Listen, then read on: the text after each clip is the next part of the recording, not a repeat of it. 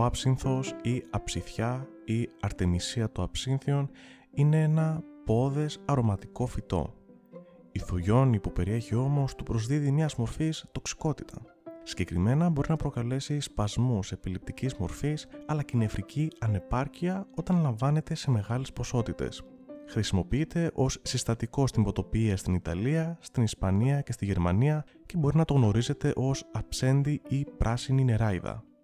Ο χυμό του έχει πικρή γεύση και έχει χρησιμοποιηθεί αρκετά παλαιότερα στη φαρμακολογία. Η ένταση της πικρίας του φυτού αυτού έχει παραλληλιστεί με την αμαρτία στη βίβλο. Σύμφωνα με την Αποκάλυψη Ιωάννου, ένα μεγάλο άστρο με το όνομα Άψυνθος θα πέσει από τον ουρανό και θα κάνει τα νερά τόσο πικρά που ο κόσμος θα πεθάνει τελικά. Ξέρετε όμως πώς μεταφράζεται ο άψυνθος στα ουκρανικά; Τη λέξη την ξέρετε και είναι Τσέρνομπιλ. Η προφητεία του άψυνθου, σύμφωνα με την βίβλο, λέει ότι το αστέρι που έπεσε από τον ουρανό για να κάνει το νερό πικρό μεταφράζεται στο ραδιενεργό αποτέλεσμα της πυρηνικής καταστροφής του Τσέρνομπιλ, το οποίο άφησε την περιοχή γύρω από αυτό ακατοίκητη. Φυσικά αυτό πιο πολύ σαν μύθος μπορεί να ακουστεί και σαν μια ενδιαφέρουσα ιστορία. Πάμε να δούμε όμως τι έγινε εκείνη τη μοιραία μέρα.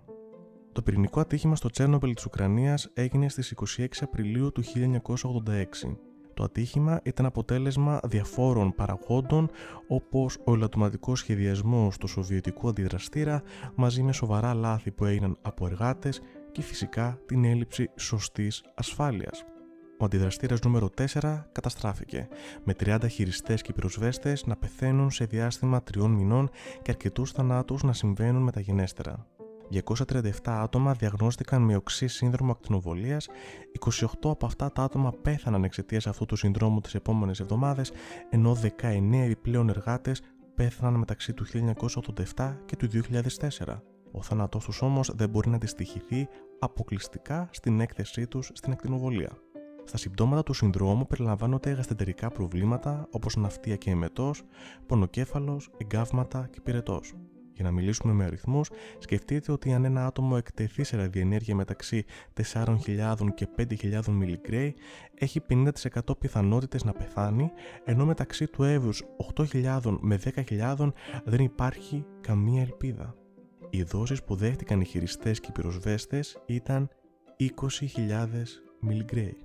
Εκτός του χώρου εκείνου Κανείς άλλος δεν διαγνώστηκε με οξύ σύνδρομο ακτινοβολίας, όμως ένα σημαντικό ποσοστό παιδιών διαγνώστηκαν με θηροειδή καρκίνο λόγω του ραδιενεργού ιωδίου. Μία έκθεση της Επιστημονικής Επιτροπής των Ηνωμένων Εθνών αναφέρει ότι ο καρκίνος του θηροειδούς μπορεί να μην αποβεί μοιραίο για το άτομο αν διαγνωστεί και αντιμετωπιστεί σε αρχικό στάδιο, δίνοντας ταυτόχρονα ότι για τις διαγνώσεις που έγιναν μεταξύ του 1991 και του 2005, μόνο οι 15 περιπτώσεις κατέληξαν σε θάνατο. Τους μήνες που ακολούθησαν το ατύχημα, ξεκίνησαν διαδικασίε για να χτιστεί μιας σαρκοφάγος, έτσι ώστε να μειωθεί η εξάπλωση των ραδιενεργών ουσιών.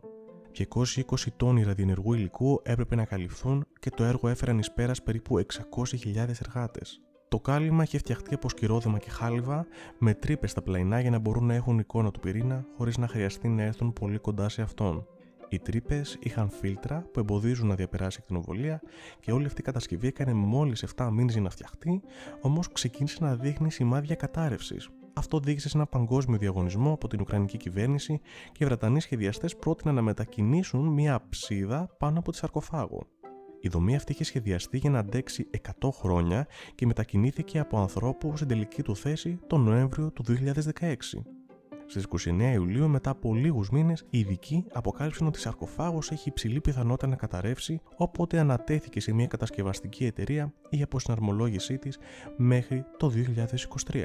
Μετά από αυτό, θα χρειαστεί να γίνει καθαρισμός της περιοχής, κάτι το οποίο θα διαρκέσει μέχρι το 2065. Να σημειώσουμε ότι εκείνη την εποχή ήταν σε εξέλιξη ο ψυχρός πόλεμος. Η Σοβιετική Ένωση δεν είχε ενημερώσει τη Δύση κατευθείαν για το συμβάν, Σκεφτείτε ότι πέρασαν κάποιες μέρες μέχρι να ενημερωθούν οι κάτοικοι κοντινών περιοχών για να καταλήψουν τις πόλεις τους.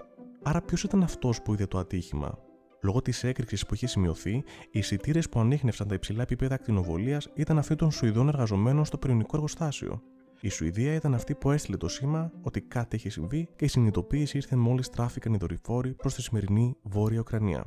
αρκετός κόσμος μπορεί να πιστεύει ότι το πυρηνικό ατύχημα του Τσέρνομπιλ ήταν η μεγαλύτερη πυρηνική καταστροφή που έχει συμβεί. Στο ίδιο επίπεδο έντασης όμως της καταστροφή και των συνεπειών βρίσκεται η καταστροφή της Φουκουσίμα το 2011, ένα πιο σύγχρονο γεγονός.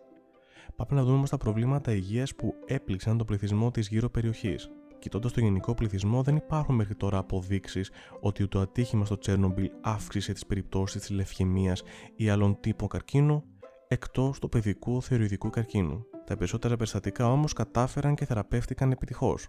Η γονιμότητα, ωστόσο, σε μελέτη που έγινε σε 170 άτομα που ήταν παιδιά ή έφηβοι τη στιγμή του ατυχήματος, φαίνεται να επηρεάστηκε με την πιο πιθανή αιτία να είναι η επιδράση της εκτινοβολίας στον ιστό των οθικών. Κοιτώντα το μέλλον για τα άτομα αυτά, υπάρχει μεγαλύτερος κίνδυνος εμφράγματος, κατάθλιψης και άνοιας, ενώ η μελέτη δεν φαίνεται να βρει και σύνδεση μεταξύ των ασθενειών και της κληρονομικότητάς τους σε επόμενες γενιές. Αυτό φυσικά δίνει την ελπίδα ότι κάποια στιγμή οι επιδράσεις της ακτινοβολία αυτής θα έχουν μείνει πια στην ιστορία.